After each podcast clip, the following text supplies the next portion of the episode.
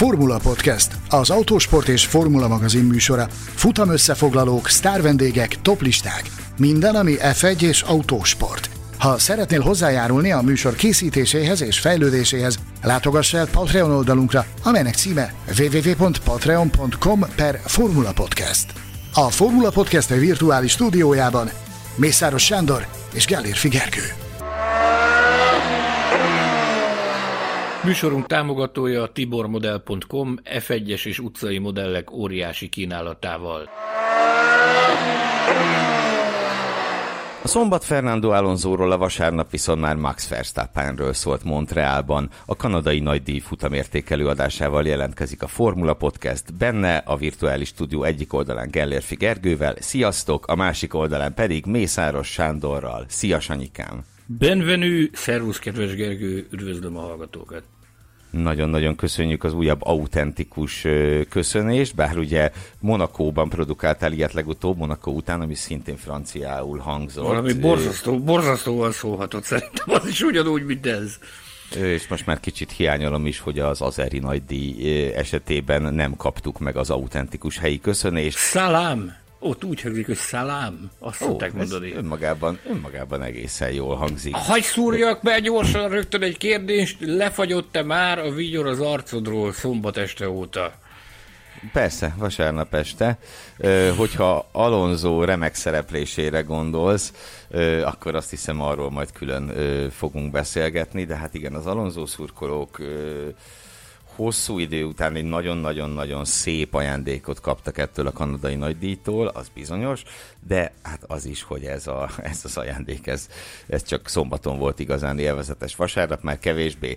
Na de egyelőre ne, ne Alonzóról beszéljünk, hanem beszéljünk a hétvége mondhatni tényleg legnagyobb hőséről, akit Max Verstappennek hívnak, hiszen Verstappen egy olyan olyan teljesítményt rakott ki az asztalra, ami amire nehéz, amire nehéz szavakat találni. Olyan szinten uralta ezt a hétvégét, hogy hát most azt mondom, majd, hogy nem azt vártam, hogy, hogy itt valami bajnak kell történni a végén, és ki kell neki esnie. Azt is megmondom, hogy miért, mert túl szép volt, hogy igaz legyen.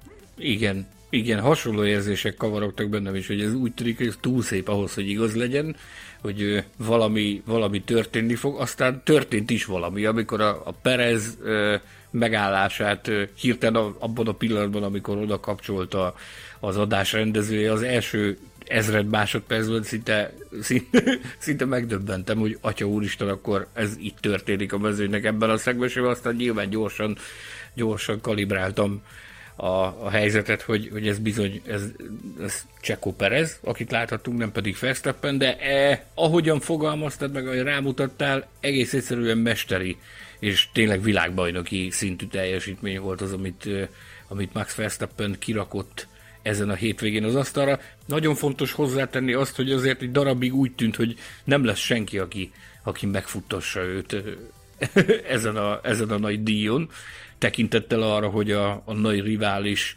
Charles Leclercnek azért borítékolható volt, hogy rajtbüntetéssel kell szembenéznie ezen a hétvégén, tehát azzal kalkulálhatott már a hétvége elején, hogy nagy valószínűség szerint Leclerc nem lesz ott, hogy megpróbálja őt sarokba szorítani, aztán lett helyette Carlos Sainz, de hát azért ehhez is kellett némi szerencse. Természetesen, de egyelőre még maradjunk a, maradjunk a Red Bullnál, majd beszélünk utána Carlos Sainzról is, meg mindenképpen beszélünk majd Fernando Alonsoról is. Szóval a Red Bullt illetően azt hiszem most már eljutottunk arra a pontra, hogy, hogy beszélnünk kell arról, hogy egyáltalán behozható-e még uh, az az előny, amivel ők, amivel ők rendelkeznek. Mert ugye bár tény is való, hogy ugye az elmúlt hétvégék közül azért jó néhány olyan volt, ahol a Ferrari tűnt az erősebbnek, de hát, de hát a számok meg magukért beszélnek. Zsinorban hat Red Bull győzelemnél járunk, ami, ami most már egyébként egy olyan hosszú sorozat, hogy a Forma 1 történetében összesen 15 ennél hosszabb sorozat volt. A Forma 1 teljes történetében 15-ször fordult elő, hogy hatnál is több verseny nyert egy, egy gyártó zsinórban. Szóval a Red Bull tényleg, tényleg golyóbiztosnak tűnik, legalábbis a nagy a nagy képet nézve. Miben bízhatnak azok, akik nem a Red Bullnak szurkolnak? Ahogyan Charles Leclerc megfogalmazta. Ugye kezdjük onnan, hogy a, a Ferrari tábor is látja ezt, hogy ez a helyzet ez egyre inkább nyomasztó. Mattia Binotto ki is mondta, hogy a, a konstruktőriben meglévő jelentős durva, azt hiszem 80 pontos előnye a Red Bullnak, az most már tényleg aggodalomra, aggodalomra ad okod.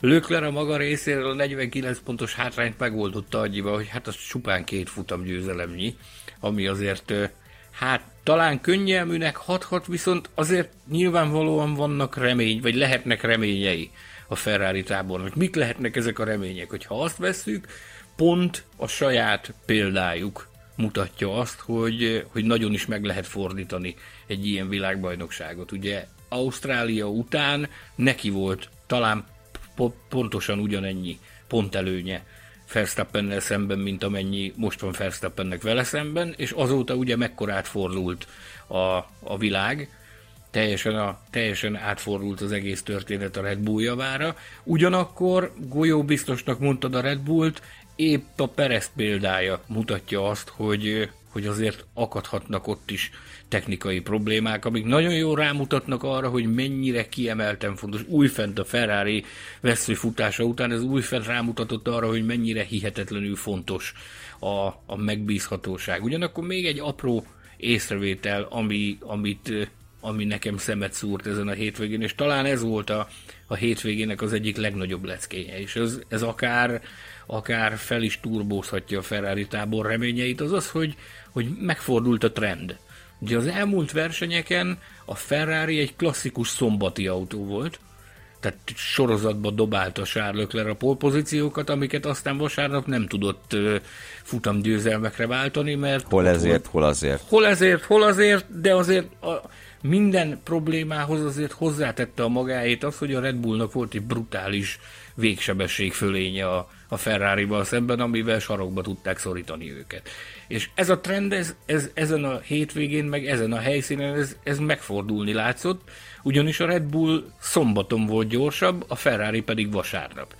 E, tehát azt láthattuk, hogy, hogy a vasárnapi versenyen e, Carlos Sainznak volt egy brutális, e, vagy legalábbis jelentősnek mondható végsebesség fölénye is Max Verstappennel szemben, amit viszont így sem tudott győzelemre váltani. Ugye ilyenkor, ilyenkor mindenképpen kalkulálni kell a tapasztalattal, mindenképpen kalkulálni kell azzal a tudásbázissal, ami egyrészt a versenyzők mögött van, másrészt meg az egész szervezet mögött, ami van a, a Red Bull esetében. Tehát ezt, ezt, a, ezt a, a támadást, ami, ami érkezett a Ferrari eh, irányából, ezen a vasárnapon, ez csodálatosan védekezte ki a Red Bull és Verstappen, úgyhogy ez, egy, ez, ez felértékeli azt a sikert, amit, amit elért a holland vasárnap. Ha már Carlos Sainz, ugye úgy tetted föl itt nekem a kérdést az adás előtt, és akkor ez, ez legyen a következő témánk, hogy abban, hogy Sainz végül nem tudta megszerezni azt a hőnállított első győzelmet, és nem tudta megelőzni Max Verstappent, abban, mm, abban mit láthatunk bele? Azt, nyilván a válasz nem olyan egyszerű, hogy egy mondattal leírható legyen, de mégis. Sainz az örök második, vagy arról van szó, hogy Sainz hiába volt gyorsabb, az új technikai szabályrendszer talán mégsem működik annyira tökéletesen, mint azt szerettük volna. erre nem, hogy egy mondat, erre szerintem nagyon sok mondat sem lenne elég, hogy megválaszoljuk a kérdést, sőt, azt sem tudom igazándiból, hogy, hogy létezik -e erre a kérdésre jó válasz. Hogy létezik-e. Épp azért kérdeztem tőled, hogy hát ha te okosabb vagy nálam, és hát ha tudsz nekem Én okosabb mondani. És... E, ugyanis ki kell jelenteni, hogy a Ferrari gyorsabb volt vasárnap. Ennek lehet az okait firtatni, hogy, hogy mitől fordult meg ez a bizonyos trend, hogy a Ferrari szombati autó, a Red Bull pedig vasárnapi egyébként. E, amikor a, a sajtótájékoztatón ez a kérdés elhangzott, nem tudtak az érintett felek egyértelmű választ adni rá. Tehát itt e, nyilván az időjáráshoz hozzátette a magáét, ugye. Nem versenyzett a Forma egy 2019 óta Kanadában. Ezen a helyszínen olyan betétszámok sincsenek, amik azt a sokszor emlegetett felgumizódást elősegítenék. Nincs F2, nincs F3, akik, akik komolyabb gumiréteget e, pakolnak az aszfaltra. Ugye esett az eső szombaton. Még vasárnap hajnalban is volt egy jelentősebb eső, aminek köszönhetően gyakorlatilag olyan pályán versenyzett a mezőny vasárnap, ami, ami gyakorlatilag egy pénteki pályának felel meg ahogyan a szakma fogalmaz, ez zöld volt ez a pálya. Ez biztos, hogy ez is, biztos, hogy ez is hozzátette a magáét. Ugyanakkor az is teljesen egyértelmű, mivel hogy a mezőnyben láttunk ö, fellángolásokat, meg láttunk a mezőny ö, más szegmensében is ö, olyan teljesítményeket, amelyeket hát szokványosnak nem nevezhetünk. Például az Alpin produkciója, vagy, vagy, vagy éppen a, a Hamilton féle produkciót. Nem is az eredmény, inkább maga az, ahogyan az az eredménye, ahogyan az a dobogós eredménye megszületett Lewis Hamiltonnak. Meg úgy a Mercedesnek az egész teljesítménye, ahogyan az, ahogyan az itt, itt megszületett ezen a hétvégén. Tehát ez nagy valószínűség szerint pályafüggő is lehet. Tehát vélhetően a Gilles Villeneuve versenypályának a karakterisztikája is hozzájárult ahhoz, hogy, hogy így alakultak a dolgok ezen a hétvégén. De visszatérve az előző kérdésre, hogy örökvesztes a Sainz, ugye elvisel... Ezt nem így, én csak annyit mondtam, örök második, azért örök nem második. mindegy. Bár ugye, okay. Okay. bár ugye ismerjük azt a azt a közhelyet, mi szerint a második az az első a vesztesek között. Igen, igen, ez egy, ez egy örök igazság a, a Forma 1-ben, vagy egy örök igazságtalansága a, for, a, for, a Forma 1 világában. Elviselhetetlenül nagy rajta a teher ugye a, a szezon kezdet előtt nagyon sokan arra számítottak, számítottunk, hogy, hogy idén akár világbajnoki esélye is lehetnek neki. Ehhez képest nem sikerült még, még futamgyőzelmet se aratni, hogy ez valaki nekem mondja az év elején, hogy eljutunk Kanadáig úgy, hogy Sainznak nincs futamgyőzelme, én nem hittem volna el. Itt volt most a nagy lehetőség, hogy ez, ezt, ezt megragadja, de ezt mégsem sikerült ezt a teljesítményt futamgyőzelemre váltani, pedig én magam azt láttam rajta, hogy, hogy próbálkozik ő, megpróbált az ég egyet a világon mindent, úgyhogy kénytelenek vagyunk föltenni azt a kérdést, hogy, hogy a szabályrendszer az jól sült-e el. Ugye ez ennek a szabályrendszernek az volt a célja, hogy megkönnyítse az előzéseket. Láttunk már idén olyan, olyan pillanatokat, amikor, amikor azt hittük, hogy hogy az előzés az valóban könnyebb lett egy fokkal. Nyilván DRS nélkül ez kijelenthető, hogy, hogy egy haintófát nem ér ez a szabályrendszer sem, mert itt is csak DRS-sel lehet előzni, de most itt DRS-sel sem sikerült, meg sehogy máshogy sem sikerült előznie Carlos Sainznak, úgyhogy e, nyilván a, kri, a kritikusai szerint, e, és itt most legyünk mi is egy picit, picit kritikusak, tehát egy picit lehet, hogy ill, ill, illet volna tökösebbnek lenni, egy picit keményebben próbálkoznia, de ugye azért elég sokszor megégette ő a szája szélét idén ahhoz, hogy ne menjen bele olyan dolgokba, amin, amin elbukhatta volna gyakorlatilag a, a, a dobogós helyezést is, meg talán a, talán a versenyt is. Tehát ez biztos, hogy játszott valamilyen, valamilyen szerepet, hogy arra, hogy a közhangulatot valamilyen szinten körülötte megnyugtassa, ahhoz egy dobogós második hely, az, az, annak, az már majdnem elég. Mint hogy, kockáz... elég. mint hogy kockáztasson, és dobja az egész hétvégét a kukába, mint ahogy történt már vele ilyen, hogy elég sok hétvégét eldobált már idén az indokoltnál jóval többet. Nézd, egyébként azt kell mondjam, hogy katasztrofális lett volna Sainzra nézve, hogyha, hogyha most valamilyen ostobaságba belemegy, és, és eldobja a, a, a kézben lévő jó eredményt. Mert ugye nézzük meg, a ferrari is nagyon kellett ez az eredmény, az előző három nagy díjon ugye összesen egyetlen egy dobogót szereztek. Elképesztő kimondani. Elképesztő. Ahhoz képest, hogy ez a három nagy díj volt az, ahol, ahol tényleg az erő fölé nyújtott, hogy náluk van. Tehát a csapatnak is kellett ez az eredmény. Hát arról nem is beszélve, hogy Sainznak ugye hát zárkóznia kell nem az élmenőkre meg a csapatására, hanem George Russellre az összetetben. És, és ez a 18 plusz egy pont, amit begyűjtött, az legalább ehhez hozzá hozzá tudta segíteni őt, hogy valamennyit faragjon a russell szembeni hátrányából. Fontos leszögezni, hogy mi nem azért vagyunk itt, hogy védőbeszédet mondjunk Carlos Sainz mellett, hanem, hanem a, real, a realitásokat próbáljuk összegerebézni, hogy azért ezekkel a, az apró tényezőkkel számolni kell, hogy azok a pontok, azok bizony nagyon súlyos és fontos pontok lehetnek, ha más nem, akkor a konstruktőri bajnokság szempontjából. Ugyanakkor, ha most lezongorázzuk azt, hogy, hogyha mondjuk belemegy valami, valami fejetlenségbe, egy elhamarkodott előzési manőverbe, ami nincs száz százalékig kidolgozva, akkor, és mondjuk abból van egy csattanás, vagy, vagy ő, ő veszít rajta, és, és bukja az egész hétvégét, akkor biztos, hogy keresztre feszítik. Olaszországban is, Magyarországban Azonnal. is, meg mindenütt, mindenütt máshol is. Úgyhogy a, a biztost nem dobta el a bizonytalanért, ennek ellenére én aggasztónak találom azt, hogy, hogy igazándiból érdemi előzési kísérletet sem láttunk ezek alatt a, ezek alatt a körök alatt. Ez pedig, ez pedig óhatatlanul is arra ösztökéli az embert, hogy feltegye a kérdést, hogy akkor jól sült el ez a, ez a szabályrendszer. Hogy, hogy itt van egy ilyen helyzet, kart ki kart szituáció, a gyorsabb autó van a lassabb mögött, elméletileg könnyebb a követés, ami, mint láthattuk, ez így van, hogy könnyebb követni, viszont előzés mégsem születik ebből is. Ugye e, Láttunk erre hasonló helyzetre példát a, mező, a mezőny többi tehát a hátsóbb régióban is voltak olyanok, akik gyorsabb autóval beragadtak a lassabbak mögé. Itt is nyilvánvalóan szerepet játszik a, a, a pálya karakterisztikája ebben a tényezőben, ugyanakkor, ugyanakkor el kell gondolkodnunk tényleg azon, hogy akkor mi a hozadéka ennek a, ennek a szabályrendszernek. Érdekes az, hogy a szabályrendszer megalkotói mostanában mintha csendesebbek lennének a, a, az új rendszer méltatásával kapcsolatban, de azért fontos hozzátenni azt is, hogy, és ezt, ezt több szakembertől is hallottam a, az idei versenyeken olyanok, tól tényleg, akik autókat terveznek, meg az autók üzemeltetésében vállalnak ö, oszlopos szerepet, hogy azért még mindig nagyon-nagyon messze vagyunk attól, hogy ez, az, az kijelenthető legyen, hogy ez a szabályrendszer ez teljes mértékben ki van ismerve.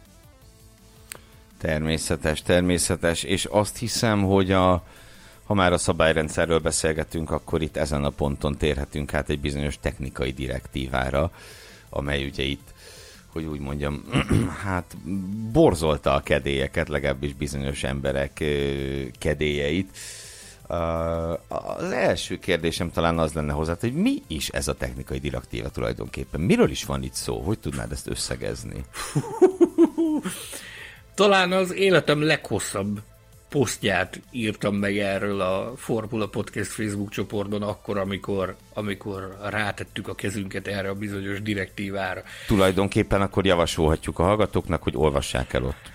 Hát nézd, egy szemelvény, egy, egy első felindulásból elkövetett szemelvény az, amit oda, oda klimpíroztam akkor, amikor, amikor sikerült egy szemmel egy pillantást vetni egy jó forrásnak köszönhetően erre a bizonyos technikai direktívára. Tehát itt arról van szó, Bakuban óriási port kavart a, a, a delfinezés, a pattogás, ez a, ez a mellék jelensége, uh-huh a, az idei szabályrendszernek. Ugye nagyon komoly vita bontakozott ki erről Bakuban a pénteki versenyzői eligazításon, ahol George Russell volt a vezérszónok. Mindenki támogatta azt a kezdeményezést, hogy haladéktalanul kell kezdeni valamit ennek a jelenségnek az eltüntetésével, vagy legalábbis a mérséklésével, mivel hogy ennek komoly egészségügyi kockázata van. Tehát eh, gerinc, csigolyák, mi egymás, ezt a borzalmas erőhatást, ami, ami, amit a, a, a delfinezés meg a pattogás jelent, azt hosszabb távon a versenyzők, annak a hosszabb távon a versenyzők egészséggel láthatja kárát. Érdekesség egyébként, hogy egy kollégával beszélgettem a, a hétvégén, aki nem olyan régen egy, egy, egy nagyon magasan kvalifikált orvossal készített interjút, meg beszélgetett arról, hogy milyen hatásai lehetnek ennek, és hát gyakorlatilag itt mikroagyvérzésekről és, és hasonló dolgokról is szó esett, hogy tulajdonképpen az is az is a veszélyek, a versenyzőkre veszély, leselkedő veszélyek közé sorolható, hogy, hogy akár még mikroagyvérzések is történhetnek ennek a jelenségnek a hatására. Szóval innen indult az egész, hogy ebből volt egy össznépi felháborodás, amiből csak Fernando Alonso vonta ki magát, aki nemes egyszerűséggel azt mondta, hogy ő nem foglalkozik ezzel, versenyezik elő is kész. A mezőny koreldöke azt mondta, hogy ő rá se hederít arra, hogy ilyen nehézségek vannak a, a, az autóban ülve. Aztán én bevallom őszintén, hogy, hogy nekem derültékből a villámcsapásként érkezett a, a Nemzetközi Automobil Szövetségnek ez a bejelentése, hogy, hogy 39-es sorszámmal egy technikai direktívát léptetnek életbe, ami gyakorlatilag arról szól, hogy az autóban található, először is ott, hogy szigorúbban fogják, ott kezdődik, hogy szigorúbban fogják ellenőrizni az autó padlólemezét. Ez egy fontos dolog. Ugye ennek a, a szabályrendszernek a, a padló lemez gyakorlatilag a szívcsakrája, mivel hogy ott vannak azok a, azok a ventúri alagutak, amik, amik gyakorlatilag ezt a szívó hatást megteremtik, ami a leszorító erőt generálja. Szóval ezeket a, ezeket a padlólemezeket az eddigieknél szigorúbban fogják ellenőrizni. Ugyanakkor az autókban található gyorsulásmérők, gyorsulásmérő szenzorok adatai alapján ki fognak alakítani egy, hát hogy fogalmazunk, mértékegységrendszert, ami alapján be lehet sorolni, hogy melyik autón mennyire jelentkezik a delfinezés és a pattogás ez a, ez a jelenség, ez melyik autón mennyire, milyen erőhatást fejt ki, tehát milyen, milyen jelentős, milyen erősségű ez a jelenség. Majd, majd ez alapján az autókból nyert az autók gyorsulásmérő szenzorából nyert adatok alapján minden autó megkapja a maga kis besorolását, hogy mennyire, mennyire kritikus ez a jelenség, aztán, hogyha ez a jelenség ez a, a nagyon kritikus kategóriába sorol, kerülne, akkor azt a beállításokkal a csapatnak magának orvosolnia kell. Még akkor is, hogyha ez a hasmagasság megemelésével jár, ami ugye tudjuk, hogy ez leszorító, esztő, leszorító erővesztést eredményez. Aztán Összességében e... teljesítményvesztéssel jár. Teljesítményvesztéssel jár, így van, így van, így van. Tehát gyakorlatilag a az FIR rákényszeríti a csapatokat arra, hogy találjanak minél hamarabb megoldást erre a, erre a jelenségre, meg hogy ezt próbálják minél hamarabb eltüntetni. Na most ez úgy volt, az eredeti terv az az volt, hogy ez már ezen a hétvégén bevezetésre kerül, tehát, hogy ezen a hétvégén nagyon szigorú ellenőrzéseket fognak végrehajtani, meg, meg etc. etc. Aztán végül ebből semmi nem lett. Tehát egyelőre maradtak annál, hogy ezen a hétvégén még az, ezt az adatgyűjtő hétvége kategóriába sorolják, tehát megpróbálják az adatokat összeszedni, és kialakítani ezt a bizonyos mértékegységrendszert, ami, ami vagy legalábbis valamilyen szintű tapasztalatokat szerezni azzal kapcsolatban, hogy ez hogy működhet majd a későbbiekben a gyakorlatban. Úgyhogy egyelőre, egyelőre nem láttunk semmiféle hatást ezzel kapcsolatban, ráadásul, mint kiderült, valójában Kanada nem is biztos, hogy, hogy reprezentatív lett volna ebben a, ebben a mellékhatás tekintetében, tehát hogy a mellékhatás felmérésének a tekintetében, mert hát ugye például a Mercedes, amit eddig a leginkább sújtott a, a delfinezés, a pattogás és, és ezek a mellékszálak, gyakorlatilag a szezon során egy verseny sem volt, ahol ennyire kevésbé pattogtak volna az autóik, mint most. Ez mind a két versenyző, ez meghökkenve nyugtázta, ők meghökkenve nyugtázták. De gondolom azért örültek.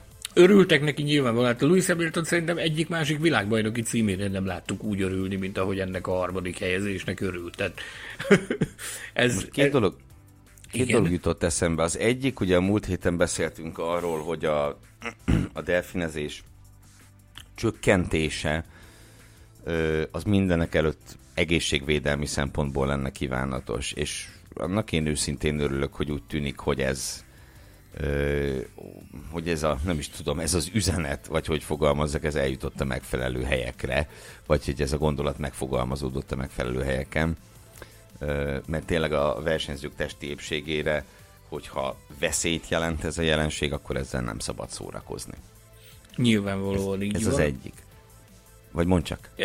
Fejezd be a gondolatot, és utána mondom, hogy mi A másik pedig, hogy a, ugye jó, hogy pont a Mercedes-t említetted, mert ugye nyilván ők azok, akikre a legnagyobb hatást gyakorolja ez a jelenség, vagy ők küzdenek leginkább ezzel a jelenséggel. Na most, ha a ha ez tényleg ugye kötelező érvényűvé válik, tehát beállításokkal a csapatoknak csökkenteni kell a delfinezést kötelezően akkor is, hogyha az a teljesítményvesztésével jár, annak viszont ugye a Mercedes lehet a legnagyobb vesztese. Pont az a Mercedes, amelyiknek azt hiszem, hogy az egyik legpozitívabb hétvégéjét láttuk, ö, láttuk Montrealban. Louis Hamilton végre visszatért a dobogóra, ugye a szezonnyitó óta első alkalommal állhatott fel a dobogóra. Hamilton végre le tudta győzni George Russell-t, szintén a szezonnyitó óta első alkalommal. Russell pedig ugye folytatja az elképesztő sorozatát, ezúttal egy negyedik helyet gyűjtött, és így továbbra is az első öt helyezett között végzett minden futamon. Mindezt úgy, hogy azért lassan, de biztosan közeledünk a szezon feléhez, ugye még kettő nagy díj. Kettő nagy díj van hátra, és utána azt mondhatjuk, hogy a szezon felénél járunk. Na de, ö, mekkora félnivalója lehet vajon a Mercedesnek ö, a, a teljesítményvesztéstől leginkább? Mert ugye most úgy tűnik, hogy az irány az nagyon jó. Ö, viszont ugye ha visszábesnek, az a nagy kérdés, ez egy a retorikai kérdésnek is tekinthetjük a választ, így hirtelen nem tudom rá, hogy visszaesnek-e annyira, hogy azzal más csapatok, más autók hálójába kerüljenek bele, vagy vagy egyszerűen azt mondjuk, hogy megmaradnak valószínűleg a harmadik helyen, csak legfeljebb messzebb a két élcsapattól. Ez egy olyan kérdés, amire hát én nagyon boldog lennék, ha, ha épp kézláb vagy érdemi választ tudnék adni, de én azt gondolom, hogy ezzel a Mercedesesek is így lennének. Tehát ha akárkit kérdeznek a Mercedesből, Mercedes-től, ők szerintem hasonló eh, kelekútja választ adnának, mint amit most én próbálok adni neked erre a kérdésre. Tehát én, én azt látom, hogy Ugye az előző adás végén mi ki is hangsúlyoztuk, hogy ha valahol, ha Bakuban sínylődött a Mercedes, a, a pattogással, akkor ha valahol még jobban fognak sínlődni a pattogás miatt, akkor az Montreal lesz. Ehhez képest semmi nem volt teljesen mérték, teljesen, mintha, mintha megszűnt volna. Nyilvánvalóan érzékelték, de, de korán azért, vo, azért a belső kamera képeken érződött, tehát azért volt, de nyilván nem olyan, mint itt a szezon elején némely helyszínen, ahol szó szerint fájdalmas volt a, nézni, ami történik. A két versenyzők is ilyen arra tett utalást, hogy ez szinte nyaralás volt ahhoz képest, amit, amit Bakuban áttéltek a, piló, a pilóta fülkében, és ők erre nem voltak felkészülve, hogy ez, hogy ez bekövetkezik. Tehát egy olyan helyszínen, ahol még rosszabb helyzetet vártál, egy olyan helyszínen alakultak jól a dolgaik. Ez egyébként azt mutatja, más csapatoknál is volt hasonló. Bocsánat, hogy csak nagyon nehéz ezt így összeszedni. Más csapatoknál is volt olyan, hogy sokkal rosszabbra számítottak, például az Alpin, ők is arra számítottak, hogy sokkal rosszabb lesz náluk ez a jelenség, ehhez képest ott már Safnower beszámolója szerint tízes skálán kettes volt a, a, a, a pattogás jelenség ezen a hétvégén. Tehát a, nem hangzik rosszul, a lényeges, az egy egész jó szám. Az abszolút elviselhető kategóriába sorolható. E, ez is nekem egy picit azt mutatja, hogy dolgoznak nagy erőkkel a, a csapatok ezen, hogy ezt a, ezt a jelenséget, ezt megszüntessék, mérsékeljék, de, de látszik az, hogy idő kell ahhoz, hogy, hogy kiismerjék azt, hogy, hogy, hogy hogyan lehet ezt, ezt megoldani. Ezért nem törnék még most pálcát a, a jelenlegi szabályrendszer felett. Azért nem mondanám azt, hogy ezt kukába kell dobni, és, és menjünk vissza arra, ami, ami korábban volt, vagy, vagy nyúljunk bele, úgyhogy magát a szabályrendszert. Ugye ez is, hogy az FIA eh, a beállításokkal a beállításokon keresztül próbálja mérsékeltetni a csapatokkal a pattogást, ez is azt mutatja, hogy nem akarnak belenyúlni egyelőre a szabályrendszerbe, ugyanakkor nekem még itt volt egy olyan hátsó gondolatom is, tudva arról, hogy, hogy kezd egy kicsit elharapózni ismét az FIA és a, a Formula 1 közötti szembenállás, hogy azért ez egy jó kis odaszúrás volt, hogy a pénteki versenyzői eligazítás után néhány nappal, öt nappal később már itt volt egy ilyen technikai direktíva, akire mindenkinek tátva maradt a szája. Tehát a csapatok sem számítottak rá, hogy ez bekövetkezik, ez pedig azt mutatja, hogy a, az FIA azért odaszúrt, mert ennek a szabályrendszernek a megalkotója végső soron mégiscsak a Formula 1 mert ezt, ezt ugye nem, a, nem, a, nem az FIA alkotta meg, nem a csapatok alkották meg, hanem ezt a, a csapatokkal együttműködésben és az FIA-val együttműködésben a Formula 1-nek a, a technikai stábja volt az, aki kidolgozta ezt a Igen, tehát az, hogyha valakinek a felelősséget így kell, van, így van. De ez, ez a felelősséget pici... kell vállalni. Nekem volt egy picike odaszúrás érzésem is ezzel kapcsolatban, hogy ez így derültékből a villámcsapásként befigyelt ilyen drasztikus gyorsasággal ez a, ez a, ez a technikai direktíva. Na de vissza arra a témára, hogy hogy dolgoznak nagy erőkkel azon, hogy kiismerjék ezt a, a szabályrendszert, de azért, azért még, még messze nem tartunk ott, hogy, hogy azt lehessen mondani, hogy, hogy teljes egészében otthonosan mozognak a csapatok ennek a, a szabályrendszernek az útvesztőiben. És ezzel együtt, ahogy haladunk majd előre az időben, remélhetőleg természetes módon fog majd mérséklődni ez a jelenség, ami eltűnni, azért azt mondják az elemzők, meg a szakértők, hogy ez eltűnni valójában teljes egészében soha nem fog. Csak hát ugye nem mindegy, hogy milyen mértékű ez a pattogás. Érdekes megfogalmazásod, ugye, hogy a természetes módon fog mérséklődni a jelenség ahogy haladunk előre az időben, tesznek, úgy tesznek majd szert egyre több tapasztalatra a beállításokkal kapcsolatban, úgy tesznek, tehát azokat majd szépen beépítik a, a fejlesztésekbe, és egy idő után én szerintem el fogunk jutni majd arra a szintre, amikor ez teljesen kontrollált keretek között lesz. Hát bízzunk benne, bízzunk Még benne, a mercedes kapcsolatban, tehát hogy, hogy itt fölmerült az, hogy, hogy, hogy valójában minek köszönhető például, nem csak az a meglepő, hogy kevésbé volt pattogó az autójuk Montrealban, hanem az is, hogy a csapaton belül fordult a szitu, és Hamilton kerekedett felül. És ugye az elmúlt hetekben azért elég sokat ütöttük, vágtuk mi is hamilton a rajongók pedig pláne ütötték, vágták Ütöttük, vágtuk, keseregtünk, tehát azért elég sokféle dolgot csináltunk vele, mert hát ha megnézzük azt, hogy én tényleg úgy gondoltam, hogy az, hogy George Russell 7-1-re veri a hétszeres világbajnokot, a futam eredményeket tekintve, az, az egyszerűen méltatlan, és, és valahol igazságtalan is volt, mert Hamiltonnak azért nyilván voltak ö, voltak pekhes pekhes dolgai, nem tudom ezt máshogy mondani, tehát ö, nyilván nem is volt a kettejük teljesítményét illetően teljesen reális az a 7-1, tehát másfelől, másfelől meg igen, nyilván kellett egy olyan hétvége, ami, am, ahogy mondta, ahogy ez a mostani hétvége volt, amikor egyszerűen végre összeáll neki minden, és nem csak az kellett ehhez, hogy neki összeálljon minden, hanem az is, hogy a hogy, hogy Russell pedig ugye az időmérőn egy hát mondjuk, hogy kockáztatott és rajta veszített. Igen. Egy picit nekem olyan érzésem volt, és szerintem nem vagyok ezzel egyedül, meg tudom, mert több szakmabelivel is beszéltem, akiknek hasonló volt az érzés, hogy a Mercedes most belenyúlt a tutiba ezen a hétvégén. Tudod, milyen az, amikor nyúkálsz, aztán valami mindig megcsipi a kezed, aztán egyszer begyúsz a dobozba, és valami olyat veszel ki, aminek tényleg örülsz. Tehát most Ami nekik ez jó. a... Po, igen, nekik most ez, ez, ez, pontosan ez történt, hogy belenyúltak a tutiba, és ö, szembesítve is lett Toto Wolf ezzel, hogy hogy minek tudható be tulajdonképpen az. Egyrészt, hogy jobbak voltak, hát ugye volt a versenynek olyan fázisa, amikor a Mercedes volt a leggyorsabb autó a pályán.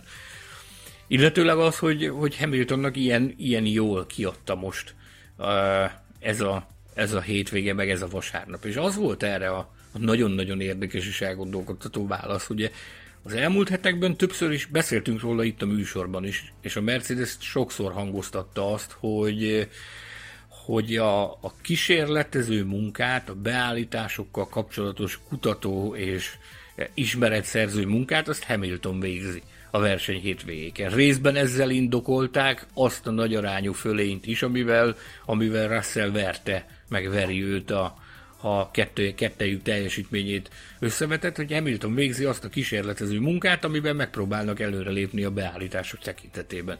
És az volt a Wolf magyarázatának az egyik lába, hogy, hogy tulajdonképpen széles spektrumon kell, hogy mozogjanak, mert annyira bonyolult jószág ez a W13-as versenyautó, hogy széles spektrumon kell, hogy mozogjanak, és most tulajdonképpen azon a területen, ahol, ahol Hamilton mozgolódott, most az a terület volt működőképes.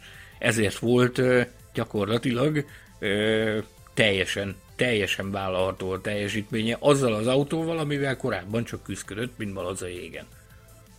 mint malac a jégen. Hát igen. No, ö, szerintem lépjünk át az adást második szakaszára, ahol megkezdjük a díjaink kiosztását.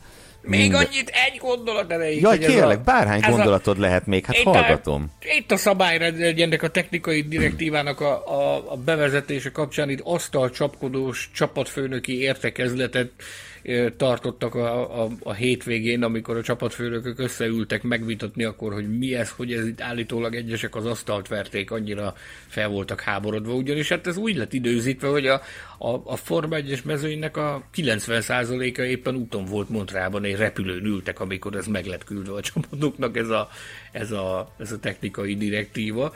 Ez egyébként magában foglalta azt is, hogy egy, egy extra tartó elemet is fel lehet szerelni a, a, az autónak a padlólemezére, ebből kerekedett egy óriási vita, mert hogy a, a Mercedes az rögtön az FP1-en ki is próbált egy ilyen megoldást, akkor ott rögtön felmerült a gyanú, hogy biztosan nekik valaki szivárogtatott az FIA-ból, és azért tudtak rákészülni erre a történetre, meg mindenféle összeesküvés elmélet, meg pofoszkodásra okot adó vita generálódott ezen a hétvégén, amiről még nagyon-nagyon sokat fogunk hallani az elkövetkezendő hetekben. Tehát ha, ha másra nem volt jó az a technikai direktíva, arra biztosan jó volt, hogy felkorbácsolta jócskán az indulatokat a, a Form 1-ben. Hm. Hát korbácsoljunk akkor mi is indulatokat. Tegyük Bár a... azt hiszem, hogy a hétvége emberének megnevezésével nem fogunk különösebben nagy indulatokat korbácsolni, hiszen azt a versenyzőt választottuk mi a hétvége emberének, akit a Formula Podcast Facebook csoport tagjai, azaz a Best Followers, szeretett hallgatóink és követőink is a hétvége emberének választottak. Ez egy holland ember, egy egyszeres, egyelőre még csak egyszeres világbajnok holland ember, és valószínűleg... Talán csak nem egy Red Bullt vezet. De érdekes módon egy Red Bullt vezet, szóval Max Verstappen-t választottátok. Ti is a hétvége legjobbjának, és mi magunk is, és azt is hozzá kell tennem, hogy hogy mi fölírtuk magunknak, hogy azért egy másik embert meg kell említeni mindenképpen, akit Charles Leclernek hívnak, és csodálatos felzárkózást mutatott be, és a szavazásunkon, a Facebook csoportban található szavazásunkon így aztán számunkra nem meglepő módon Lökler végzett a második helyen. Szóval a hétvége két legjobbja talán, legalábbis szerintünk a két bajnok esélyes volt, de hát bármilyen gyönyörű is volt az a Lökler felzárkózás, ezt a, ezt a produkciót, amit Verstappen nyújtott, hát ezt, ezt csak szuperlatívuszokkal lehet illetni. És, és most meg is fogjuk próbálni. Ugye az időmérőt nézve, nyilván előjött a, az emberből, talán nem csak az Alonso szurkolókból az, hogy de szép lenne egy, egy Alonso polt látni, és egy Alpin polt látni. Amire én azt gondolom, hogy az időmérő előtt egy ilyen minimális esély mutatkozott is, de aztán ahogy elkezdődött a kvalifikáció, és ahogy elkezdte Verstappen tényleg olyan volt azokat a köröket látni, mintha neki gyorsabban száradna a pálya, mint a többieknek, nem? Mi, milyen jó megfogalmazás. Mert hogy mindenkinek Igen. száradt a pálya, és mindenki egyre jobb és jobb köröket hozott, csak hát Verstappen úgy, úgy mindig egy, egy másodperccel a többiek előtt járt, és amikor ugye a többiek nagy nehezen megközelítették Verstappen körét, akkor ő megint oda rakott egy másodpercet. Nagyjából ez volt így a, az ember benyomása az időmérő során. Szóval itt, itt egy körön nem volt mit kezdeni vele. Én őszintén szóval azt gondolom, hogy Lökler se tudott volna, hogyha végigcsinálja az időmérő edzést. És a versenyen meg hát igazából tényleg a puszta, hogy mondjam, a, az, a, az a, a puszta tény, hogy Carlos Sainz oda tudott kerülni a közelébe, és és ha agresszíven nem is tudta támadni, de legalább nyomás alá tudta őt helyezni, ugye az is mondhatni önhibáján kívül történt egy safety car szakaszt követően, ugye Sainz frissebb gumikkal került mögé, de hát ezzel együtt is azt mondhatjuk, hogy teljesen kontrollálta a versenyt, és és karrierje egyik leg, legmagabiztosabb hétvégéje volt ez. Tudod, mit szokott mondani erre Gobodics Tomi? Hogy ez extra volt. Ez extra volt, igen. Én ezt tudom mondani erre, hogy ez, egy, ez, ez extra volt. Tehát tényleg fel kell ütnünk a szinoníma szótárat, hogy éríthetetlen volt, utolérhetetlen volt, fantasztikus teljesítmény nyújtott. Szerintem rendíthetetlen volt Verstappen, egyszerűen képtelenség volt őt kibillenteni a a komfortzónájából, meg képtelenség volt őt gyakorlatilag fülön csipni. Sainz az égvilágon mindent megpróbált, amikor, amikor ráadásul gondolj bele, hogy még az is, azt, azzal is kalkulálnunk kell, hogy azért ez a verseny úgy indult, hogy ebből akár sétakocsikázás is lehet egészen a célig a számára. De nem így alakult, hanem, hanem az a safety káros fázis az, az lenullázta az egész sztorit, indult újra minden, azt nagyon jól elmondom egyébként, hogy a tükör, az tök felesleges volt nézni a tükröt, mert tiszta piros volt a tükör, akármikor belepillantott, tehát annyira, annyira közel járt hozzá Sainz, azt mondta, hogy, hogy teljesen felesleges volt a tükör az autóra, mert csak a nagy pirosságot látta benne. E, és hogy tehát megkapta ezt a nyomást a nyakára, hogy egy lassabb autóval kellett menekülni egy gyorsabb Ferrari elől, és tökéletesen abszolválta ezt a challenge-et, úgyhogy én azt gondolom, hogy, hogy teljesen megérdemelten lett ő a hétvége embere nálunk, de mi lenne, hogyha egy picit elmélkednénk Löklerről is? Néhány gondolat erejéig. Ugye ez egy olyan hétvége volt, tegyük azt persze, egy olyan hétvége volt, ahol ö, Lökler számára a kármentés lehetett az egyetlen cél. Ugye itt a, ö, a alkatrész csere miatti büntetések után az egyértelmű volt, hogy a mezőny végéről fog rajtolni, ugye végül ez nem a 20 hanem a 19 rajthely lett, de hát ez majdnem mindegy. Nézd, ez úgy indult, azt mondta a, a jó Binotto, eh, hogy, hogy ugye az nyilvánvaló volt, hogy cserélni kell a, a hajtásláncnak jó néhány elemét. Ugye úgy álltak neki, hogy minden tiszta új, csak a, a turbó lesz régi. Ezzel, ezzel indult, ez volt az alapkoncepció, így érkeztek meg Montrealba, hogy ez lesz az autó konfiguráció. E, azt mondja, hogy ezzel tulajdonképpen a bakúi futam másnapjától kezdve a Lökler ezzel tisztában volt, hogy, hogy rajtbüntetéssel kell kezdenie a hétvégét, tehát hogy jóval nehezebb dolga lesz, mint, mint, amilyen, mint amit eredetileg elterveztek, vagy amire eredetileg számítani lehetett. És akkor ezt követően tulajdonképpen meghozták azt a stratégiai döntést, hogy lehívtak még egy szettet, még egy szett hajtásláncot az úgynevezett poolba, mert ha úgy voltak vele, hogy ha már, ha már egyébként is büntetés, akkor talán célszerű ezen a helyszínen benyelni azt, hogy száműzik majd őt a, a rajtrács, a rajtrács végére. És Érdekes módon ez csak, ez csak ugye szombat reggelre lépték meg ezt a történetet, ez szombat reggel derült ki, hogy, hogy meglépik stratégiailag ezt a, ezt a stratégiai cserét, de viszont a, már a pénteki edzések, edzés munkából is lehetett látni, hogy mire készül a Lökler, tehát hogy, hogy nagyon hosszú etapokat futott, meg, meg egyértelmű volt, hogy, hogy ő arra gyúr, hogy, hogy a mezőny hát, me, mezőnynek a hátsó régiójából kell majd előre törnie vasárnap a versenyen, és hát ugye ez is történt. Ezt is lehet egyfajta, egyfajta mestervizsgának tekinteni, hogy a mestervizsgának egy része, az biztos, hogy ez, ez a kanadai verseny volt, az én szempontomból legalább, én, én legalábbis úgy láttam, tehát nagyon nehéz versenyeken volt túl, tudta nagyon jól azt, hogy itt a győzelemre gyakorlatilag nagyon nagy valószínűség szerint semmiféle esélye nem lesz. Tudta nagyon jól azt, hogy itt csak is a kizárólag a kármentést lehet célul kitűzni, és ennek szellemében ezt a versenyt én azt gondolom, hogy hibátlanul hozta le. Voltak, voltak, voltak olyan pillanatok, amikor az ember azért megvakarta a fejét, hogy azért lehetne jobban, Például az, amikor, amikor beragadt az okon mögé. Tehát az azért, én azt gondoltam, hogy hamarabb áthábozza magát okonon, ami, amire azért jóval többet kellett várni, hogy ez, hogy ez bekövetkezzen. De annyiban De... viszont védjük meg Lökler, bár hogy Sainznak úgy neki sem vagyunk mi a védőszentjei, de hogy az Alpin az önmagában egy erősebb autó volt az egész hétvégén, mint, mint azt a szezon során megszokhattuk. Így van, így van, így van, meg hát kalkulálnunk kell azzal is, hogy, hogy hát a Sainz esetében, hogy a gyorsabb Ferrari nem tudott a közelébe férkőzni, úgyhogy érdemi előzési kísérletet hajtson végre Verstappen ellen, de a mezőnyben autózó egy Alpin is okozhatott ilyen fejfájást a, a Löklernek is. Ugye ez is, amire utaltam, amikor a, az új szabályrendszerrel kapcsolatos kérdőjelekről elbékedtünk a műsor elején, hogy nem tudhatjuk, hogy ez mennyire játszott szerepet.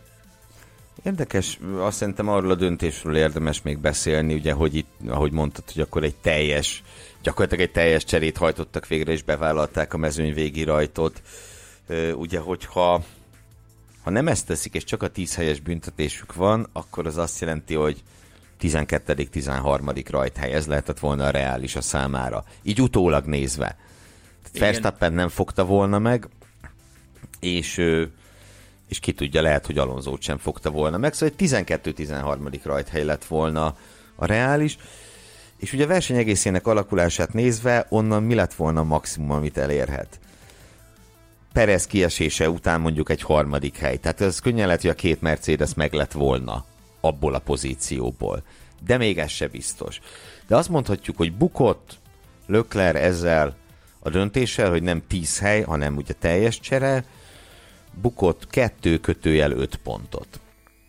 Viszont mivel erre a teljes cserére előbb-utóbb úgyis szükség lett volna, tehát az egyértelmű volt, hogy itt a szezont nem fogja ő végig csinálni a gyakorlatilag semmilyen alkatrészt tekintve nem fogja végig csinálni a készlettel, hiszen a készlet java az már, az már, már oda van. Offos, így van. Így az van, már oda van. van.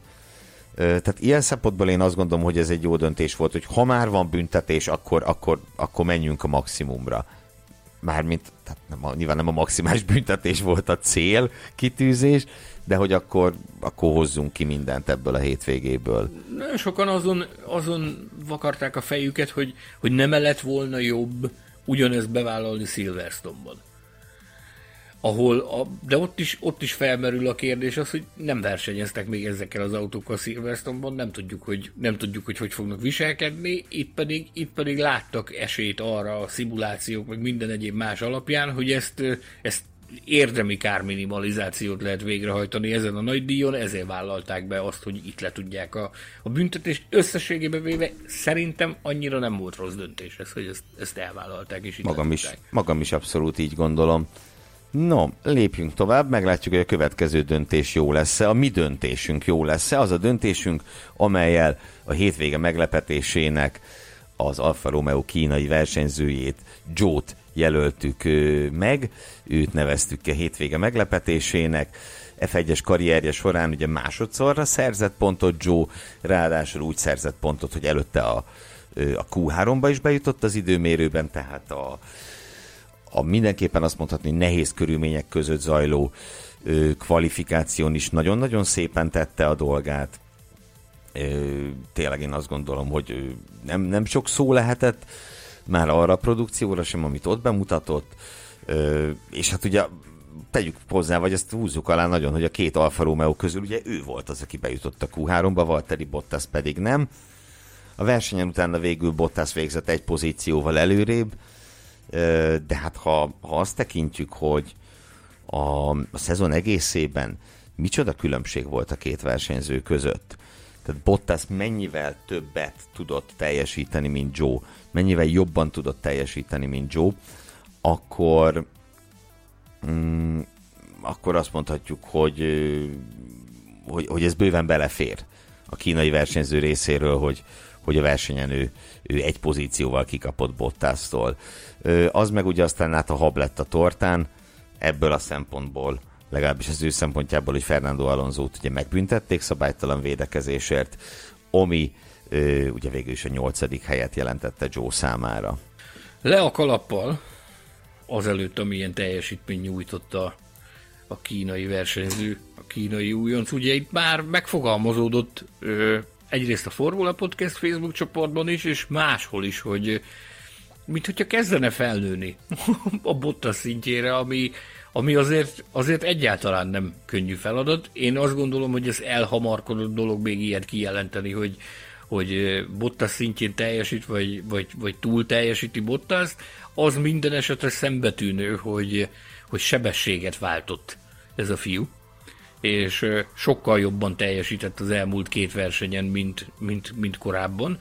És ugye főhívjuk a figyelmet arra, hogy épp talán a monakói versenyt követő pusmorgás áradatban tettünk utalást arra, hogy, hogy olyan információk birtokába jutottunk a távoli Kínából, amely szerint létezik egy olyan opció, meg létezik egy olyan kitétel a Joe szerződésében, ami bizonyos teljesítménybeli kritériumok teljesüléséhez köti az esetleges szerződés hosszabbítást. Egyszerűen nem lehet, én nem tudok nem elvonatkoztatni attól, hogy kaptuk ezt az információt, hogy ez van, és ezt e fölött görnyed Fred Vasseur, akinek ugye a, a szárnyai alatt ott nevelkedik Theo Purser, és már nagy erőkkel tanulmányozza ezt a szerződést, aztán egyszer csak hirtelen sebességet váltott Joe, és, és elkezdett a korábbiakhoz képest, ami egyébként szintén nem volt egy rossz teljesítmény, de ahhoz képest is elkezdett sokkal jobban teljesíteni, úgyhogy én nagyon kíváncsian várom, hogy ezt a lendületet,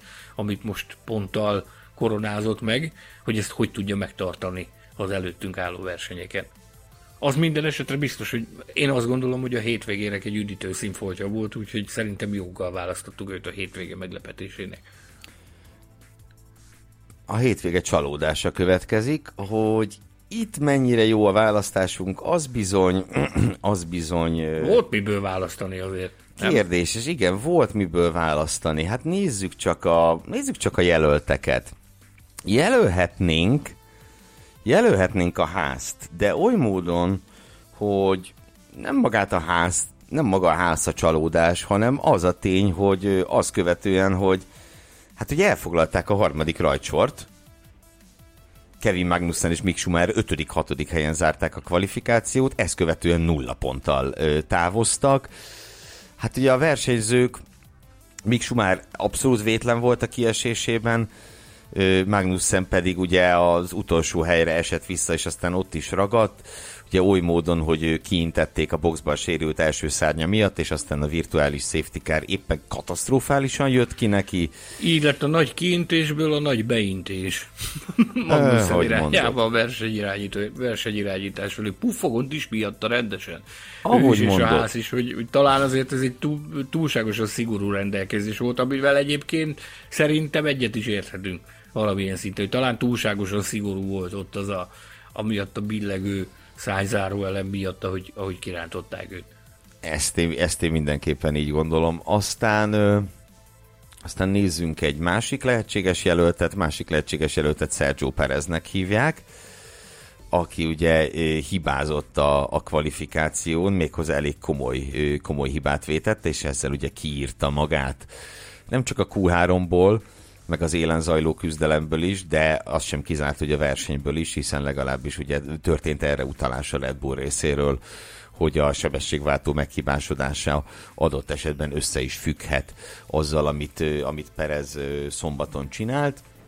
Szóba jöhet Yuki Tsunoda, aki ugye az önhibáján kívül e, került a rajtrács végére, és onnan valamelyes föl is tudott zárkózni, de utána egy, egy egészen elképesztő hibát vétett. Ugye a box kiáratot elrontani és, és, és beledobni a falba, az több, mint kellemetlen. Ugye egyébként ezt magára is vállalta természetesen a hibát, és, és, és elnézést is kért a csapattól én viszont azt gondolom, bizonyos szempontból még az Alpint is említhetjük, megint csak ugye a, a, az Alpint olyan fájdalmasan említhetjük, hogy, hogy, hogy Alonzónak sikerült itt teljesen műszaki és minden szempontból ugye teljesen tönkrevágni a versenyét, de én azt gondolom, hogy a legerősebb jelölt az a McLaren Mercedes a hétvége csalódása díjra. Az a McLaren Mercedes, amelynek ugye már a kvalifikációja sem alakult jól, bár Ricardo legalább a Q3-ba bejutott, Lando Norrisnak ugye ez sem sikerült, és hát, sőt, pontosabban ugye a Q2-ben már, már gyakorlatilag részt sem tudott venni.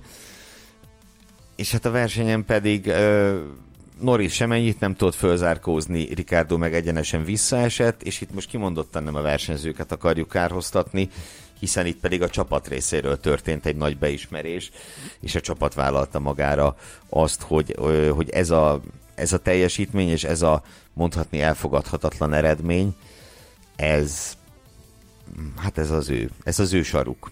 Zach Brown és Andreas Seidel gyakorlatilag versenyre gyóntak a különböző platformokon. A Seidel a a versenyt követő szokásos kis sajtóértekezletén követett el bűnbánatot, Zach Brown pedig, ahogyan azt mostanában szokta, egyenesen, egyenesen a közösségi médiában kért feloldozást a saját maga és a csapat bűneiért, megfogalmazva azt, hogy, hogy egyszerűen a McLaren a dolgok jelenlegi állása szerint képtelen versenyképes autót adni a versenyzőinek.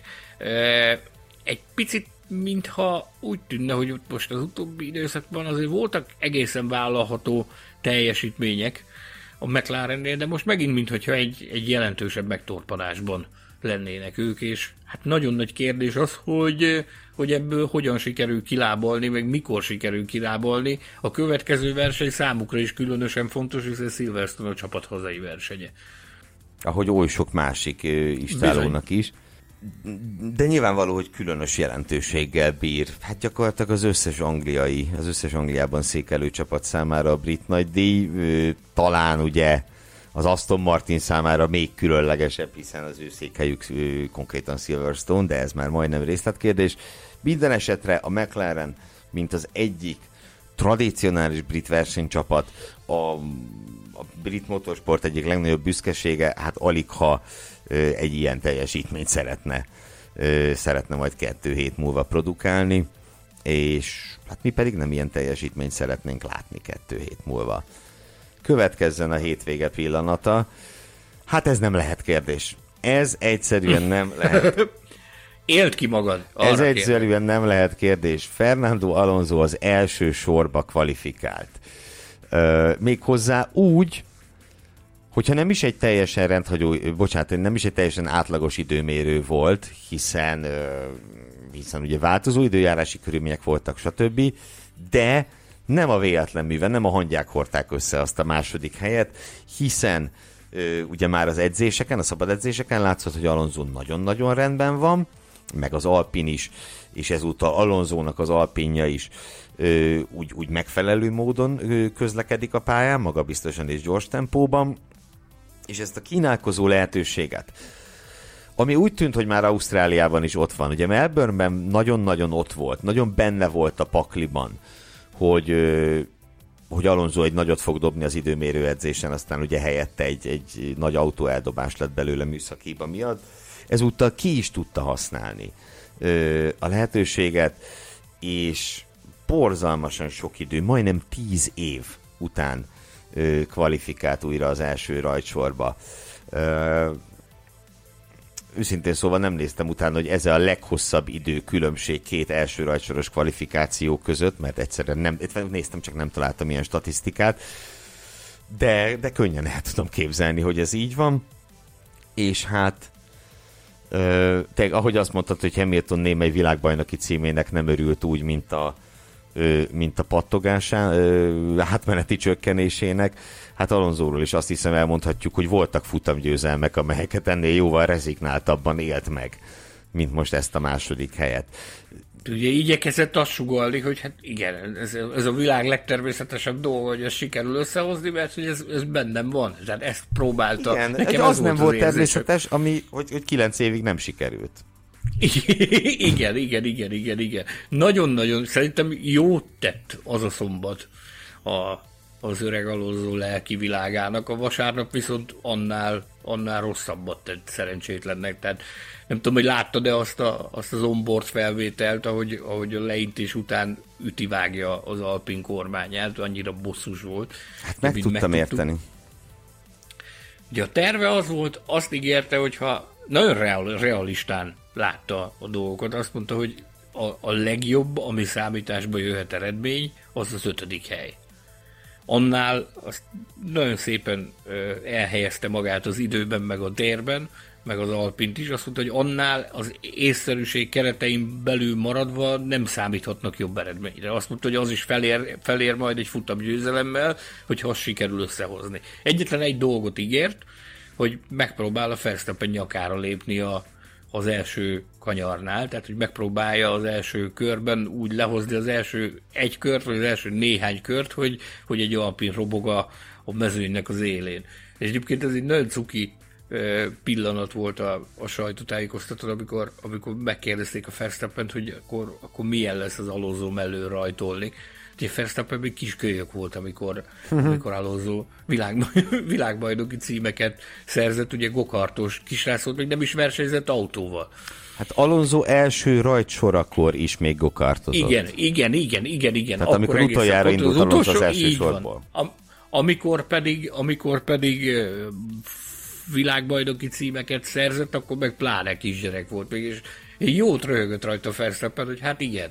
És így végigbérte az alózót, hogy mellette ő, hogy ez egyszerűen hihetetlen, hogy mit produkál a sors, hogy az, akit, akit néztél a televízióban, és árgus szemekkel figyelted a teljesítményét, az ott örvendezik melletted egy második rajt, rajthelynek, miközben te világbajnok vagy. Azért én elhiszem, hogy furcsa érzések kavarogtak benne, de azt mondta, hogy nyilván arra számít, hogy támadni fog az alózó, de azt, hogy legyen nyugodtan az öreg, hogy ő készen áll a támadásra. Mint ahogy megmutatta, készen is állt a támadásra, tehát nem sikerült alózónak ezt a tervet véghez Még úgy sem egyébként, hogy a rajt előtt azért az Alpin felső vezetéséből többen is fenték a fogukat erre, hogy jó lesz egy Alpint látni a, az első körben a, a, a mezőnyélen. Nem lett belőle semmi, de aztán szerintem bőségesen kiegyeztek volna azzal, hogy ez, ez, a, ez a marketing lehetőség elúszott, azzal, hogyha sikerült volna neki egy érdemű verseny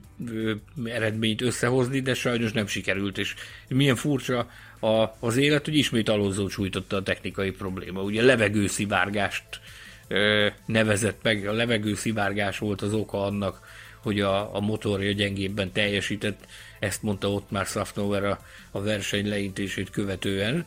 Ö, állítólag ez, ez azt eredményezte, hogy több mint egy másodperccel volt lassabb körönként a, az autó, meg, meg hát imádkozni kellett azért, hogy egyáltalán eljusson a célig. Én a magam részéről nagyon sajnálom, hogy, hogy nem tudott felszabadultan úgy versenyezni az alózó, ahogy, ahogy azt megtehette volna egy, egy teljesen jó működő, meg problémák nélkül működő Alpinnal ugyanakkor. Hát én megmondom őszintén, hogy én szerintem hozzád hasonlóan ráncolom a, a homlokomat azzal kapcsolatban, hogy egy picit ez ez már azért furcsa, hogy mindig az alonzó autójában történik valami. Nem? Én nem akarok itt összeesküvés emelteket. Én sem. De... Én sem félreértéstelenség, de érdekes. Vannak ez... azok a helyzetek, amikor szeretem az összeesküvés emelteket, de igazság szerint én most itt nem mennék bele ilyesmibe. A... Én szerintem ez még benne van a hogy mondjam, még úgy az elfogadható határon belül van. A lélektani határokon belül van Na még így. ez, egy hajszányival, de maradjunk annyiban, hogy egy valakinél, egy valakinél lépte túl ez a lélektani határt, és az szerintem Fernando Alonso. Aki természetesen egy megfelelő külön díjat is fog majd kapni az adás végén. Következzen a Formula Podcast hallgatóinak kedvenc rovata, a hétvége pusmorgása, a hétvége pusmorgásai, akár így többes számban is megfogalmazhatjuk ezúttal. Ugye ez az a rovat, a futamértékelő adások állandó eleme, ahol Mészáros Sanyi ismerteti nekünk, hogy a pedokban milyen információkat tudod begyűjteni, akár akár a, a valódi pedokban, amennyiben személyesen ott van, akár a virtuális pedokban, ahol ugye ezúttal tartózkodott a hétvége folyamán virtuális pedokról beszélhetünk csak, de hát a szemünk, fülünk azért ott van mindig mindenütt, minden pedokban, bárhol jár a Forma egy a világban. E, igazándiból én megpróbálom most ezt rövidre fogni, és inkább reflektálnék az utóbbi idők pusporgásaira, azokra a dolgokra, amikkel kapcsolatban fejlemények történtek ezen a, ezen a hétvégén. Ugye Oscar, Oscar Piastri esetleges versenyzői szerződtetését azt, azt mi hoztuk elsőként. Monaco után a műsorban beszéltünk arról, hogy tudomásunk szerint létrejött egy megállapodás, amely szerint 2023-tól biztosan, de talán esetleg még az is megtörtént, hogy korábban az Alpin tehetsége lehetőséget kap a Williamsnél. Na most ezzel kapcsolatban eh, azóta nyilván ez eh, nagyon komoly, nagyot futott a világban ez, a, ez az információ, máshol is felütötte a fejét, és ott már Szafnover csapatfőnök megkapta a sajtótájékoztatón azt a kérdést, hogy mi igaz ezzel kapcsolatban, hogy Piastrinak versenyzői helyet találnak 2023-ra. Igaz-e, hogy Oscar Piastri 2023-ban a, a versenyzői mezőny tagja lesz, amire egy nagyon határozott igennel felelt a szakember, ám de bár részletekben nem ment bele, azt mondta, hogy hát ez még itt a, a az őrült silly seasonnak a kellős közepén járunk, és ilyenkor még nem ildomos részleteket felfedni ezzel kapcsolatban. Azt minden esetre megerősítette, hogy ők a maguk részéről teljesen biztosak abban, hogy Piastri versenyezni fog 2023-ban, tehát akik az Ausztrál fiatal tehetséget, az F2-es bajnokot várják az F1-es mezőgybe, gyakorlatilag fellélegezhetnek. Akik esetleg nekünk nem hittek, talán ott már Safnauernek egy picit jobban elhiszik azt, hogy hogy a nevelő egyesülete helyett talált számára a 2023-as mezőnyben. Spekuláltunk, pusmorogtunk a közelmúltban Pierre Gaslyról is. Még mielőtt kap... gázliznánk, azért Na? annyit még hadd kérdezzek, hogy azzal kapcsolatban milyen fejlemény van, hogy Oscar Piastri már a következő nagy díjon Formula 1-es pilóta lett, mert ugye voltak ilyen plegykák. Hogy ne lettek volna? Volt... Mi is beszéltünk róla itt a műsorban, hogy talán, talán. Persze, talán persze, for... csak a for... hallgatókat gondoltam, emlékeztetem rá. Jelenállás szerint, akár, ha nem is tudsz konkrétan, a személyes véleményed, van erre bármi esély, hogy a brit nagy díjon Oscar Piastri már Formula 1-es pilóta lesz? Most, kedden délután négykor. Én erre azt szoktam mondani, hogy az ilyenre mindig van esély. Nikolas Latifi azt mondta a hétvége felvezetése során, hogy tudomása van arról, hogy, hogy plegykák vannak a, az ő jövőjével kapcsolatban, hogy adott esetben nem fejezi be a szezon, de újfent azt nyomatékosította, hogy, hogy nem kell attól tartani, hogy adott esetben idő előtt menesztik. Ugyanerre tett utalást egyébként Jost Capito is a a csapatfőnöki sajtótájékoztatón, hogy, hogy igazándiból érvényes szerződések vannak a szezon végéig, és nem áll szándékukban ezeket a szerződéseket idő előtt felrúgni. Úgyhogy e, ebből, ha ezt, ezt veszem alapul, akkor azt mondom, hogy minimális az esélye annak, hogy Piastrit már Silverstone-ban beültetik a, a Williamsbe, ismerve ugyanakkor, meg visszaemlékezve arra hogy mit beszélgettem ott már Safnauerre Monakóban, ő nekem ott elejtett egy olyat, amikor a Piastri jövőjéről kérdeztem, hogy a, a csapat szándéka az az, hogy lehetőség szerint minél hamarabb. Tehát nagyon furcsa lenne, hogyha a háttérben nem zajlanának adott esetben az utolsó pillanatig egyeztetések azzal a kapcsolatban, hogy hogyan lehetne ezt a helycserét már most megoldani, hogy ez sikerre jár-e vagy sem. Én azt gondolom, hogy ez, ez Latifi ügyvédein múlik, ismerve azt, hogy a családjának milyen háttere van, én azt gondolom, hogy ott azért jó ügyvéd hadsereg sorakozott fel, tehát ha most kellene mondanom valamit, akkor azt mondom, hogy esély van rá, de nem tartom valószínűleg. Ja, hát akkor térjünk át Pierre Gaslyra, akivel kapcsolatban szintén sok új információt is hoztál nekünk a hétvége során a Formula Podcast Facebook csoportba. Ugye a legutóbb még arról beszélgettünk, hogy Gasly a McLarenhez a McLarenhez közeledik.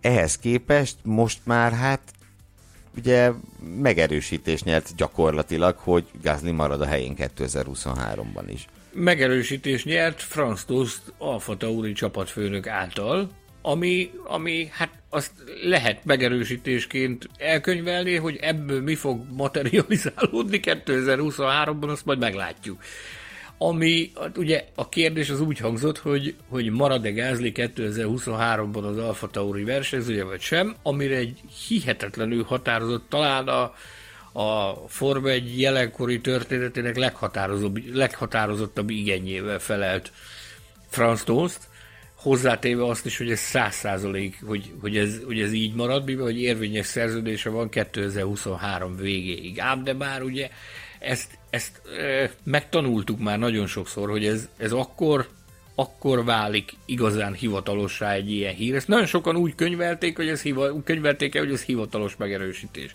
Félig meddig lehet is annak tekinteni. De teljesen de semmiképpen azért ez nagyon fontos. Teljesen semmiképpen. Az akkor válik majd e, hivatalossá, amikor tényleg a csapat tesz erről egy hivatalos bejelentést, hogy a, a felek e, szeretnék ezt megerősíteni, hogy ez, ez valóban így van de, de ilyen eddig nem történt. A csapatfőnök, ugye érvényes szerződés esetén, hogy ez most opció az a, az a 2023-as év, vagy nem opció, ugye azt hallottuk a, a verseny előtti napokban, hogy a, a Red Bull egy levelet, ezt Helmut Márko mondta ki gyakorlatilag a helyszínen egy kollégák, szűk, közeli kollégák kis csoportjának, hogy a, a versenyt megelőző héten a Red Bull levélben értesítette Pierre Gaslyt arról, hogy szeretnék érvényesíteni az opciós jogaikat az ő szolgálataira a 2023-as évre. Ugye elméletileg ilyenkor ez azt jelenti, hogy akkor a szerződés az él, vagy ha a csapat élt ezzel az opciós joggal, akkor az azt jelenti, hogy a szerződés az élt, 2023-ra is. Ergo én nem vagyok, nem, nem tudom pontosan, hogy milyen protokoll létezik erre az Alfa Taurin belül. Ilyen esetben is szoktak legalább egy hivatalos közleményt küldeni arról, hogy 2023-ban is folytatódik az együttműködés. Ilyen közlemény mostanáig nem érkezett, marad az a szombati kijelentés, amit Franz Toast mondott, hogy hogy ő száz százalékig biztos abban, hogy Gázli marad. Ugyanakkor én amondó vagyok, hogy egy ilyen nagyon határozott megnyilvánulás és kijelentés után, amit a csapatfőnök tett ezen a sajtótájékoztatón, azért ez az időszak, ami Silverstone-ig hátra van, ugye most itt van egy, van egy hosszabb lélegzetvételnyi idő, ez tökéletesen alkalmas lehet arra, hogy egy ilyen, egy ilyen közlemény megérkezzen a világ sajtóhoz, a közvéleményhez az Alfa Tauri részéről. Ha ilyen nem érkezik, akkor én a, a magam elgondolása szerint joggal gondolhatjuk azt, vagy tehetjük fel azt, hogy azért a színfalak mögött a csapatfőnöki kijelentés ellenére talán zajlik még valamilyen fickándozás Gázli részéről abba az irányba, hogy ha valóban élni is kíván az opciós jogával a Red Bull, hogy hogyan lehetne megpróbálni kiutat találni ahhoz, hogy egy külső, egy Red Bull családon kívül levő a jelenleginél jobb, vagy legalábbis nagyobb csapatnál, jelen esetben a McLarennél próbáljon meg lehetőséghez jutni. Más kérdés az, hogy egy ilyen esetben, hogyha a Red Bull begyújtotta ezt a, ezt a validálást, hogy szeretnék érvényesíteni az opciós jogot, hogy mennyire megy bele ebbe a McLaren. Nagyon sokszor beszélünk itt pilóta piaci kérdésekről, meg más dolgok kapcsán arról, hogy hogyan zajlanak a dolgok a Form 1-ben, és nagyon sokan úgy gondolják, hogy egyszer, mert valamit megspendíroztunk, hogy na, akkor az biztos, hogy úgy lesz. Hát nem. A, a Forma 1 az egy olyan világ, ahol sokszor nem, hogy hétről hétre, vagy napról napra, vagy óráról órára, hanem percről persze is változhatnak a dolgok, amikre, amikre nem biztos, hogy, hogy van rálátásunk, hogy most éppen valami olyan fordulat történt, amire nem számítottunk. Úgyhogy én amondó vagyok, hogy, hogy kezeljük egy csipetnyi sóval Franz Tost kijelentését, várjuk meg azt, hogy mi fog történni. Én nekem személy szerint az az érzésem, hogy, hogy azért Kázli rajta van azon, hogy megpróbáljon egy olyan lehetőséghez jutni, amilyet, amilyet Alex Albon kapott, hogy, hogy egy másik csapat kötelékében versenyezhet Red Bull pilótaként. Meglátjuk, hogy mi fog ebből kisülni. Én azt gondolom, hogy, hogy ez egy nagyon érdekes storyline itt a, a 2022-es pilóta Szerződések hosszáról beszélve, vagy hát hallgatva, vagy arról beszélsz, jutott eszembe egy mém, amit nemrég láttam, és bár alapvetően hogy mondjam, rendszerint nem túl sikeres dolog mémeket elmesélni, most mégis megpróbálom, egy táblázat, arról, hogy melyik F1-es pilótának meddig tart a szerződése, és itt néhányan meg vannak csillagozva. Például Gasly, például Mick Schumacher, például Stroll, mert ugye mindenki mellett ott az évszám, és akkor mondjuk Stroll mellett is ott van, hogy 2022, meg Schumacher mellett is, hogy 2022, és a csillag, a megcsillagozás feloldása a következő, hogy a szerződés a, a szülői entitással, parent entity, úgy, mint Red Bull, Ferrari és Lawrence, tovább tarthat. Azért ez... Na, na, nagyon jó. Ez óriási. Nagyon jó. A szülői entitás. Úgy, mint Laurence. Na jó. És mi Ugye itt is, itt, itt is most itt, itt Lance utalva, tehát ott is felmerült például, én nem, Johnny Herbert volt talán? Johnny Herbert jelentette ki azt, hogy, hogy talán eljutott már ez a sztori abba a fázisba, hogy, hogy lehet, hogy az édesapának el kell gondolkodnia azon, hogy le kellene cserélni a fiát.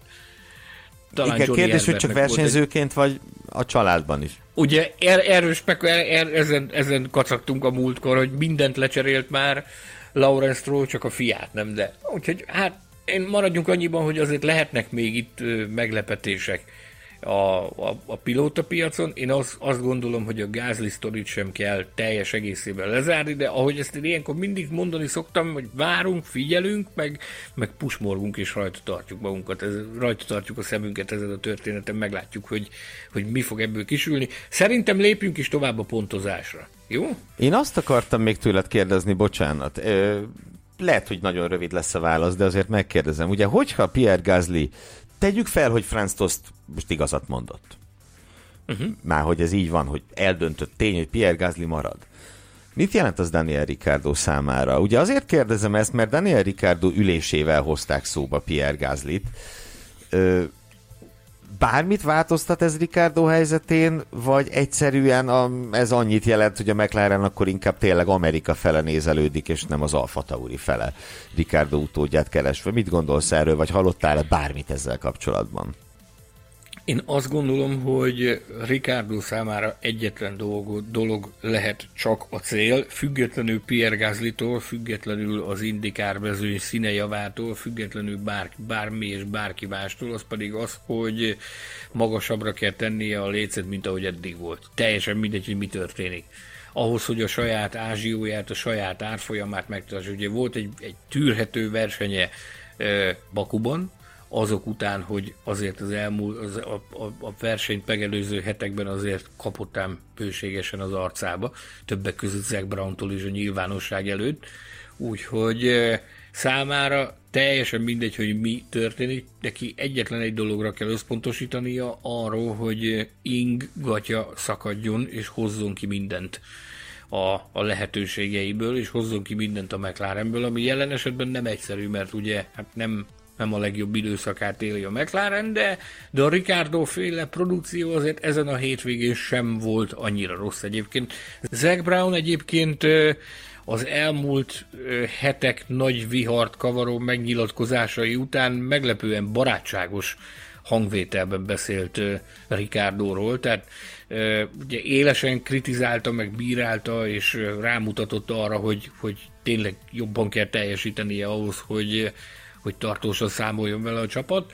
Ehhez képest most azt mondta, hogy soha nem volt jobb a kapcsolatuk Ricardoval, és még hozott egy ilyen példát is, hogy a közelmúltban együtt vacsoráztak Londonban, és hogy milyen mókás volt, meg milyen jó hangulatban töltötték együtt az estét, úgyhogy picit, mintha az enyhülés jelei mutatkoznának, de, de én azt gondolom, hogy hogy ugye Zack Brownnak is meg kell felelnie a befektetői kör elvárásainak, Eh, ahhoz, hogyha Ricardo maradni, maradni akar, ahhoz mindenképpen jobb teljesítményt kell tartósan produkálnia annál, mint amit a szezon első harmadában láttunk tőle. Hogy ezt tudja Fogalmam sincs. Ha nem tudja, akkor, akkor, akkor válik majd érdekessé ez a kérdés, hogy akkor milyen lépésre szállja el magát a McLaren vezetése. Hm. Na, hát akkor azt hiszem, hogy tényleg elérkezett az idő, hogy pontozzunk.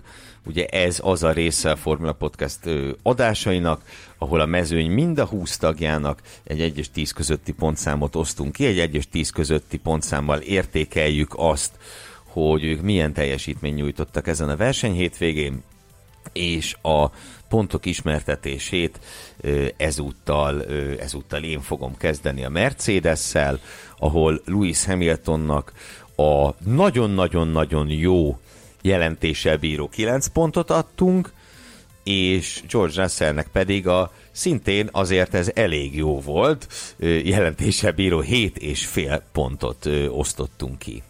Jöhet a Red Bull. Red Bull, Max Verstappen, hát ez egy nagyon, nagyon határozott tízes, amit kiszortunk neki. Csekó Perez viszont ezután a hát meglehetősen sovány hétvégén, ez tükrözi a pontszám is öt és fél. Így van. Ugye kevesebbet igazából azért nem adtunk Pereznek, mert arra nem volt esélye, hogy megmutassa, hogy a versenyen képes lett volna-e kompenzálni a, a szombati hibáját. Többet pedig nem adhattunk neki, mert hát történt, ami történt. Ferrari, a ferrari jó pontokat adtunk ezúttal, mármint a Ferrari versenyzőinek, Carlos Sainz teljesítményét 9-esre, Charles Leclerc pedig 8 es felesre értékeltük. McLaren, Norris, hát ez azért nem volt egy nagy sós kifli, ugye? Hát nem. 5 pont. Ő szépen beragadta a mezőny végén, és ott is maradt. Tehát nem volt éppen nagyon jó kedve neki a, a verseny után konkrétan majd felrobbant, olyan ideges volt ő is. Hát azért el is énekelhette volna a tankcsapdától a Mitől legyen jó kedvem című számot, azt hiszem. Reméljük azért, azért ennél, ennél magasabb szintű a zenei ingerenciája lett Dolorésznek, mint a tankcsapda. E, Daniel Ricciardo-nak egy hatost gurítottunk erre a hétvégére. Menjünk tovább egy izgalmasabb társaságra, legalábbis ezen a hétvégén mindenképp izgalmasabb társaságra, ez pedig az Alpin, az az Alpin, amelynek annak ellenére, hogy a versenyen ő érte el a gyengébbik pozíciót, de megítésünk szerint az erősebb pilótája ezen a hétvégén Fernando Alonso volt. 9 ponttal értékeltük Fernando Alonso produkcióját, Esteban Okon pedig egy hét és felest kapott tőlünk. Az a nem rossz, nem rossz kategória. Gázli Baku a plegykák keresztüzében álló, a plegykák középpontjában álló Pierre Gasly Baku után visszatért a volt már jobb, lesz is még kategóriába. Öt és fél pontot adtunk a teljesítményére, Cunoda pedig a, hát ez szörnyű, három és fél.